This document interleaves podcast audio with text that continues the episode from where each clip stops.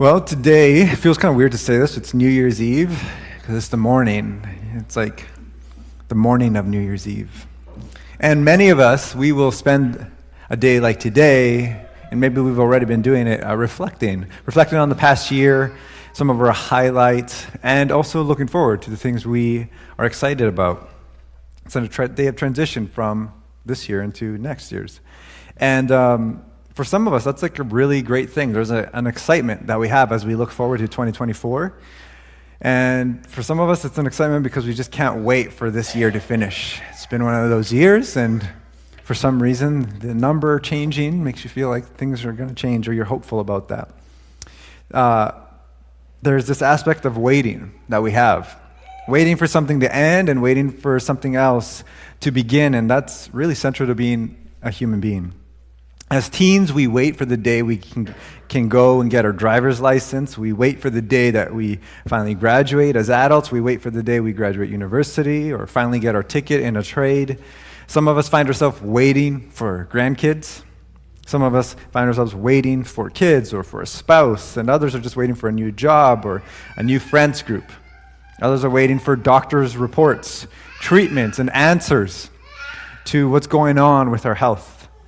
The hard thing about waiting is it forces us to admit that we don't have as much control over our lives as we'd like to think we have. There's this guy's name's Christian Dawson. He says, uh, waiting is this it's waiting equals unmet desires plus time. Unmet desires plus time equals waiting.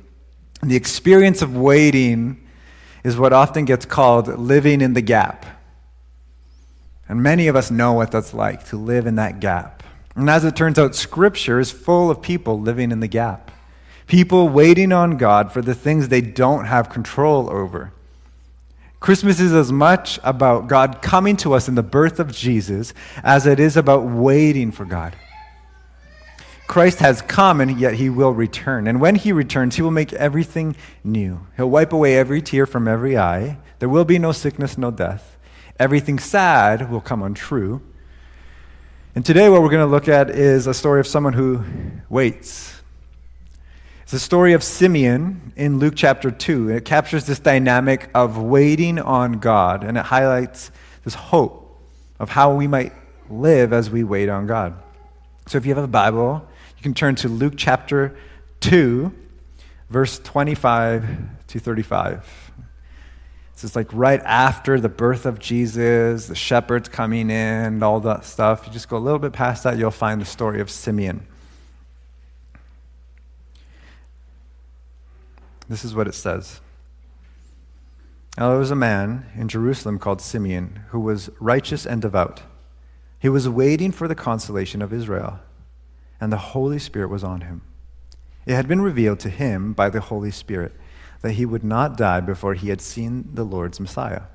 Moved by the Spirit, he went into the temple courts. When the parents brought in the child Jesus to do for him what the custom of the law required, Simeon took him into his arms and praised God, saying, Sovereign Lord, as you have promised, you may now dismiss your servant in peace. For my eyes have seen your salvation, which you have prepared in the sight of all nations, a light for revelation to the Gentiles and the glory of your people Israel. The child's father and mother marveled at what was said about him. Then Simeon blessed them and said to Mary, his mother, This child is destined to cause the falling and rising of many in Israel, and to be a sign of what will be spoken against, so that the thoughts of many hearts will be revealed, and a sword will pierce your own soul too. Our Father in heaven, Gracious Father, Father of our Lord Jesus Christ, we thank you for this moment. And we ask that you would quiet all the voices and thoughts running through our minds this morning. And we ask you to open our eyes to see you, to see your kindness. We ask for faith to embrace you and strength to live life full of wonder and praise of what you've done and what you will do, and to leave a blessing wherever we go. We pray this in Jesus' name. Amen. This morning, we're going to look at this story of Simeon. And one of the thoughts that comes up for me as we look at this is how the Spirit enables us to faithfully wait on God. The Holy Spirit enables us to faithfully wait on God. As we've gone through this Christmas season, we've asked this question what happens when people encounter Jesus? What kind of response does the birth of Jesus bring about? We see Mary's posture of surrender. We see Joseph, his heart for righteousness and his desire to obey God the Magi's yearning to worship the infant king. The shepherds are filled with praise at what they have seen, that they've been written into God's redemptive story. And Simeon offers us another response to embrace him, to embrace Jesus, to praise God, and to bless Mary and Joseph. And one of the things that comes up, though, is like, who, who is Simeon? We aren't told a ton, but we are told some things. Simeon was probably a member of the Jewish council.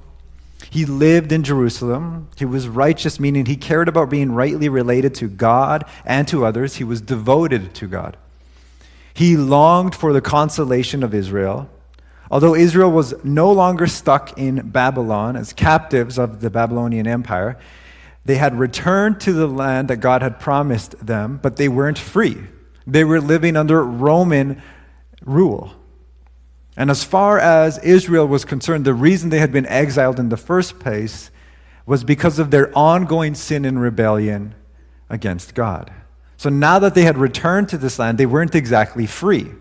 They were waiting for liberation from their oppressor. And so Simeon and all of Israel were living in this gap where they're like, well, we're in the land, but we're not exactly experiencing it the way we thought we would when we returned. Something is off. What's going on? Simeon knew the story of Scripture. He lived in the Scriptures, so he knew that God had promised that one day he would see, that he would send the Messiah, a descendant of the king of David who would establish the good, true, and just rule of God on earth.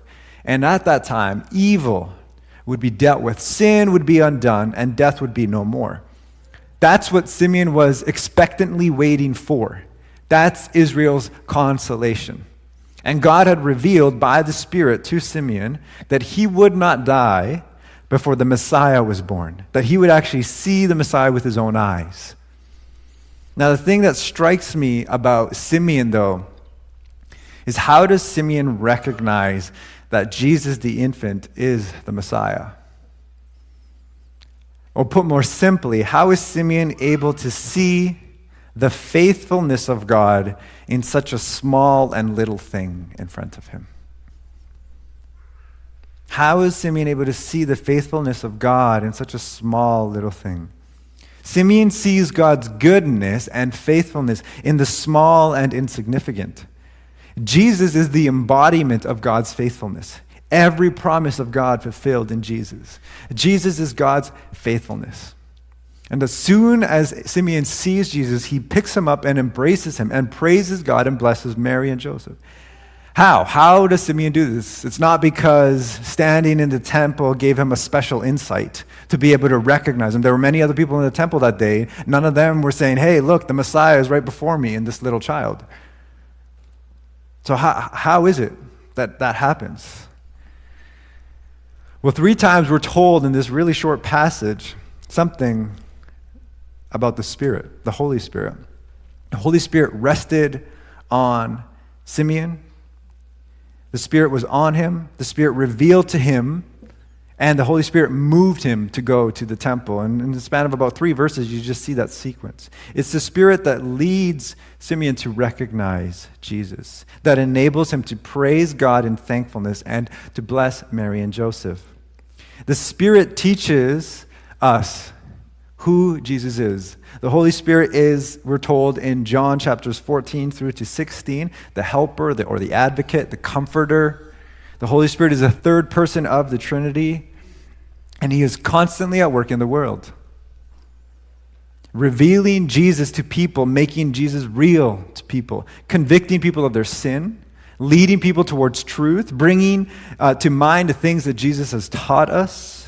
And the end result is recognizing the faithfulness, the goodness, and the kindness of God. That leads to this thankfulness. Paul will say in Ephesians 5, verse 18, Do not get drunk on wine, which leads to debauchery. Instead, be filled with the Spirit, speaking to one another with psalms, hymns, and songs from the Spirit. Sing and make music from your heart to the Lord, always giving thanks to God the Father for everything in the name of our Lord Jesus Christ.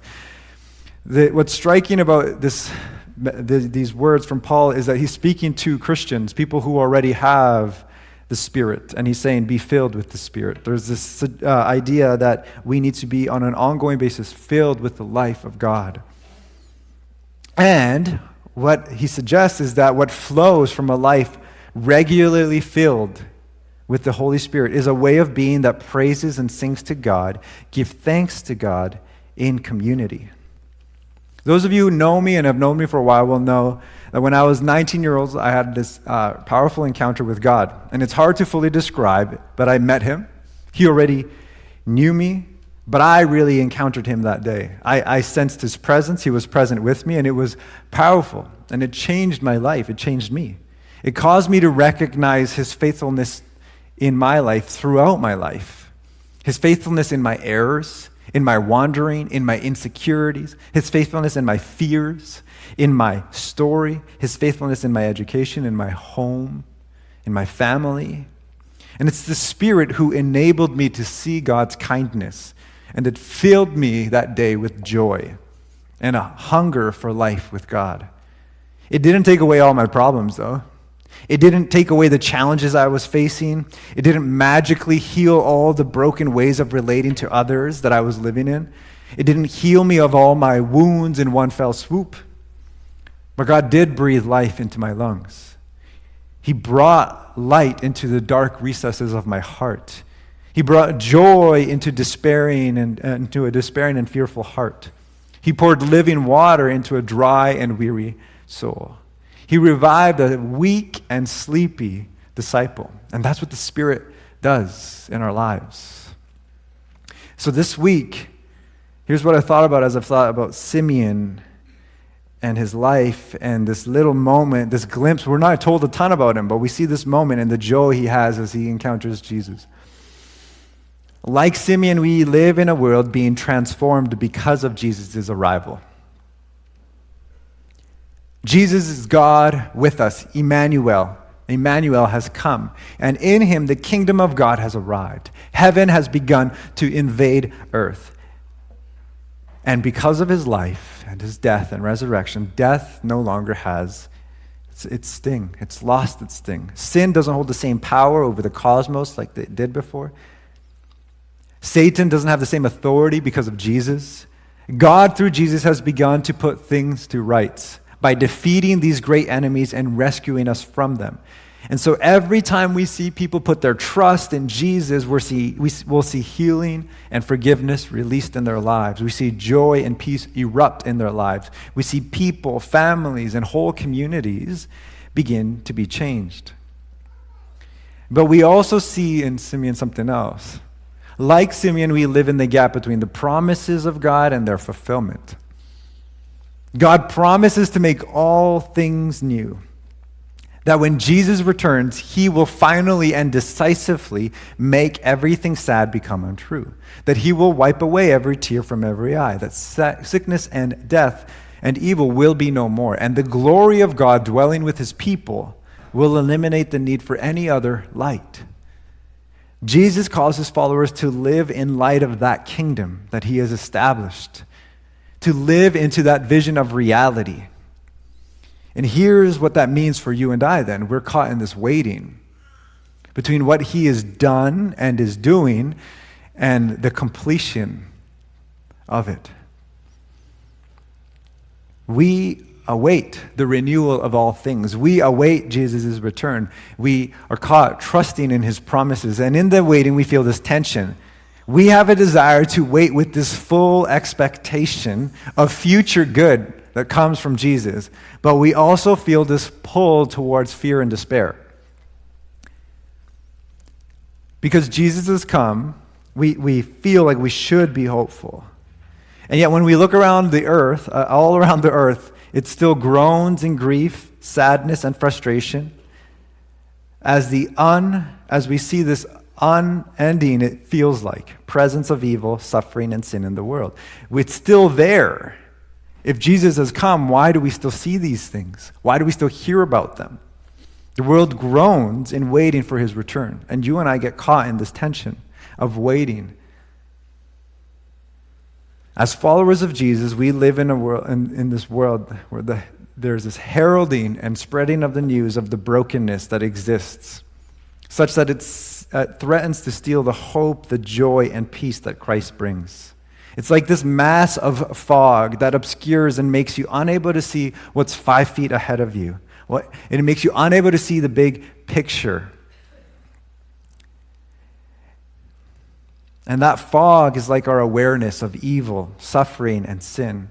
And its apparent wide scale effects leave us feeling like hope and joy and peace are these inappropriate things to live with in this world. It almost feels like it's wrong to feel that. But there, there's a lie here when we believe that. And it's twofold. One is that being hopeful, joyful, and full of peace betray people who are suffering injustice right now. It's a betrayal of them and what they're going through when we actually live in this joy, uh, this joy, this kind of hope. And so we might even feel guilt at that. But the second lie is that joyful thanksgiving and sorrow are mutually exclusive. You are not betraying people suffering injustice right now if you have joy and hope and peace. The reason for your hope is that Jesus Christ is, is God among us, who's come to free us, to set us free from the brokenness within us, and to deal with the brokenness between us and unite us to God Himself. You are not betraying people who are suffering right now.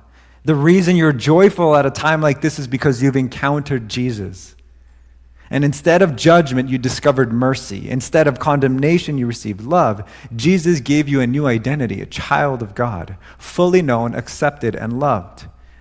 He has this way of making his love for you feel so unique and personal, and yet at the same time, fully available to anyone who would receive it.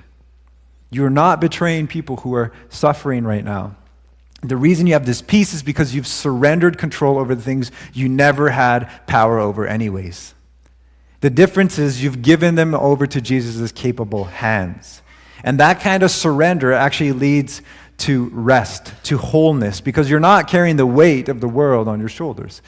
But that second lie remains that idea that joyful thanksgiving and sorrow are mutually exclusive. And they're not. That's just not true. And perhaps the best picture and argument against that is Jesus himself. A man of sorrows and one who prays on an ongoing uh, basis for your joy to be overflowing, for your joy to be made complete. Jesus shows us a life where sorrow and joy coexist. Jesus' life shows us a life of living in the gap.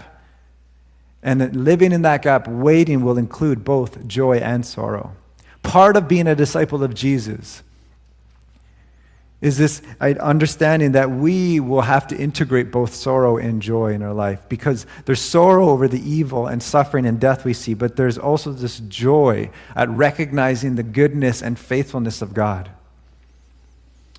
And one of the things that we, I've thought about is how we're here this morning because the Spirit led us and has, is leading us to Jesus. And he continues to speak and guide people towards himself. If you're a disciple of Jesus, the Spirit doesn't just rest on you, the Spirit actually makes his home in you. God wants to dwell in us. And this is why Paul will write in Ephesians 3 this prayer, a beautiful prayer for the people of God. He says, I pray that out of his glorious riches, God may strengthen you with power through his Spirit in your inner being so that Christ may dwell in your hearts through faith. And I pray that you, being rooted and established in love, may have power, together with all of the Lord's holy people, to grasp how wide and long and high and deep is the love of Christ, and to know this love that surpasses knowledge, that you may be filled to the measure of all the fullness of God.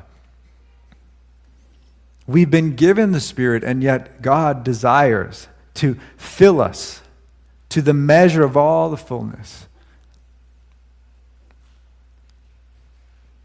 He has come and He has done this work And yet we know there's more that He has to do in this world and in our lives. And one of the things that I thought would be helpful as we just think through Simeon's life in this moment where he sees Jesus and he recognizes the faithfulness of God, the fulfillment of some of the promises of God, is just thinking through he has come. We just celebrated that he's come in Christmas. And we know what he's done in many of our lives. But I think it's worth actually asking, especially for those of us who are feeling tired and weary of waiting on him, for him to show up, is to ask, where have you seen the Lord's goodness this year? Where have you seen the Lord's goodness this year? There's this positive feedback loop that comes with actually recognizing his goodness and then giving thanks for it. As the Holy Spirit shows you his goodness, your joy, your trust, your confidence in him, while you wait increases. Because you're like, if he's been faithful to me like this, how can I not trust him as I wait on this next thing? Susie Silk, she states, gratitude has a way of, I always get this wrong word, this word wrong. Someone want to help me with it? Buoying, okay, thank you. Gratitude has a way of buoying you. It returns you to the rock of salvation. It draws you back into relationship with Jesus. It helps you acknowledge that God is still working and cares for you, even if you don't see the full picture yet. And as we do it for everything, we'll soon find that gratitude becomes our operating system in all circumstances. Where have you seen the Lord's goodness to you this year? As we wait on the Lord, it's so healthy for us to acknowledge the ways in which He's met us, the ways in which He's sustained us, the ways in which He's provided and showed up. Praising Him and thanking Him doesn't eliminate the pain, the grief, the suffering we've gone through or that others go through. It just acknowledges the ways He's shown up. And so often, when I finally do stop and slow down enough to let myself reflect on the ways He's been faithful, I find I'm filled with gratitude and more faith as I wait. I'm filled with more peace and confidence about what He's doing while I wait. In June, Lindsay and I celebrated five years here at Cascades. And that encouraged us to just reflect on a few things. One of the things that uh, I thought about as I thought about where we, have we seen the Lord's goodness as a community, as a church, actually happened in June as well. It was with Milan, with Milan, get, Milan getting baptized. He had this powerful encounter with the Lord as he would just come on Sundays. And if you don't know his story, it's so cool because prayer has been central to his story even before he met the Lord. Every Wednesday, we would go out as a church and go on these prayer walks in the neighborhood. And the street that he, and him and his family used to live on was the street we would pray on the most. And we would pray that the Lord would lead people to himself and that he would use our church as one of the churches in the city to bless and help people he started coming, and just so happened he came when we were going through the Sermon on the Mount. So he's hearing about who Jesus is and the kingdom that he brings and what he is like. And as that happens, he's like, man, this Jesus person is amazing. Uh, slowly over time, he starts to take communion. And I asked him one day, I'm like, hey, Milan, like, you know, taking communion usually identif- means you identify as like a follower of Jesus. Would you say you are? He's like, if, if it's what the things that, we're talking about on Sundays, the things we're trying to do, yeah, it is. I am. And if you fast forward up at Anvil, the Lord was moving in his life when we did our, our church retreat. And as he was working through some of the things that the Lord was saying to him, actually, Lindsay kind of put together, because I'm a little bit slower, she's like, I think the Lord's calling him to get baptized. And uh, so I just shared that with Milan, Milan, and I'm like, how does that sit with you? And he's like, I think that's, that's what I actually need to do. That's my next step. So we walked through that and prayed through that a little bit. And then in June, Milan was finally baptized. But there was this process of a few years of the Lord working in his life, of us loving them, welcoming them in, them becoming part of our church family. And when they left, there was this bittersweet thing where we know it's for the best and we miss them. But we also get to see this goodness of the Lord that He's still drawing people to Himself, that He's still renewing lives, that He's still bringing transformation. This, to me, was one of those moments of the Lord's goodness. The retreat up at Anvil in June was another one. We just had amazing weather, we had wonderful food, great conversations, and it was a great chance for some of us to slow down for the first time in a long time and just connect with one another and with the Lord. This year, we also saw the goodness of God as He answered our prayer to expand our children's ministry from one class to two. These kids, you can't have these nine year olds with like a year and a half year old. Things start to get kind of haywire. All, all, you children's ministry volunteers know. And so um, we needed to uh, multiply and add another class. And the response from you has been beautiful in seeing people step into those roles, some of us for the first time. But it's been neat to see the kids get excited about wanting to be part of Sunday school and to know that our story here at Cascades has often revolved around the Lord meeting kids, drawing kids to Himself. In, this, in September, we launched two new community groups. These are people who said, let's follow Jesus together. One, I get the privilege of, of hosting with Sandra and Elizabeth and Lindsay in our home. And one of the things that I've loved is seeing this increased level of vulnerability, of closeness in our community. And it's actually begun to inform more of my prayers for our church because we just share life with one another. In November, we went through the month of generosity. And one of the things that I got the privilege of doing this year, usually Ron gets to do this, but I got to deliver the backpacks of hope that you guys put together to Lookout Society. And so I got to deliver 12 of these backpacks to Lookout Society for people who are struggling through homelessness right now. It, we also, I also got to deliver 12 gift cards to Journey Home Community so that fa- new families who are settling here in Vancouver, who are refugees, get to buy gifts for their kids, for their family members for Christmas.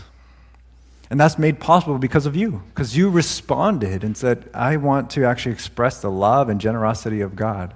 To me, these are these moments where I got to see the goodness of God at work in us and through us. I often experience the goodness of God as I interact with you. A number of you are encouragers. That's like your gift. You encourage through words or prayers. And I often see this genuine faith in you as well, where you take Jesus at his word and you just want to follow him. And it encourages me so much. It challenges me even. And these are just a few things that I've seen the, of the Lord's goodness in our community. Where have you seen the Lord's goodness in your life this year?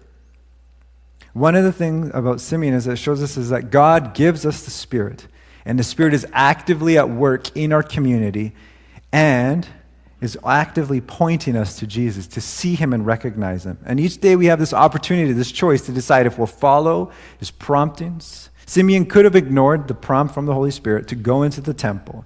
He wasn't forced to go, he was moved to go, and he did. He went. Joseph and Mary, they weren't forced to go to the temple either. They went to present Jesus to the Lord and dedicate him to the Lord. And there, in this confluence of human will and the divine purpose, the Holy Spirit drew them together to show Simeon God's faithfulness, to bless Mary and Joseph, and to glorify God. And the uniting factor in all of this is Jesus, the Lord's Messiah. He's at the center of it. He's the Savior who sets us free. He is the Savior who has come to reclaim what rightfully belongs to Him humanity. And Jesus is the Savior who's come to restore our hearts and our minds and our bodies, to heal those broken relationships with one another, ourselves, and with others. Simeon, he'll, he'll proclaim, My eyes have seen your salvation. And he's looking at Jesus. Can you see your salvation? Can you see what Jesus has done? Can you see the work that he's longed to do in your life and has been doing, not just in your life, but in our community? Your waiting isn't in vain. Your waiting is not just waiting in this unfaithful God you're trusting in love incarnate. You are trusting in God's empowering presence. And so let me ask you, where have you seen the Lord's goodness to you? I'm actually going to give you a chance to answer. So if you've been getting sleepy, now's your chance.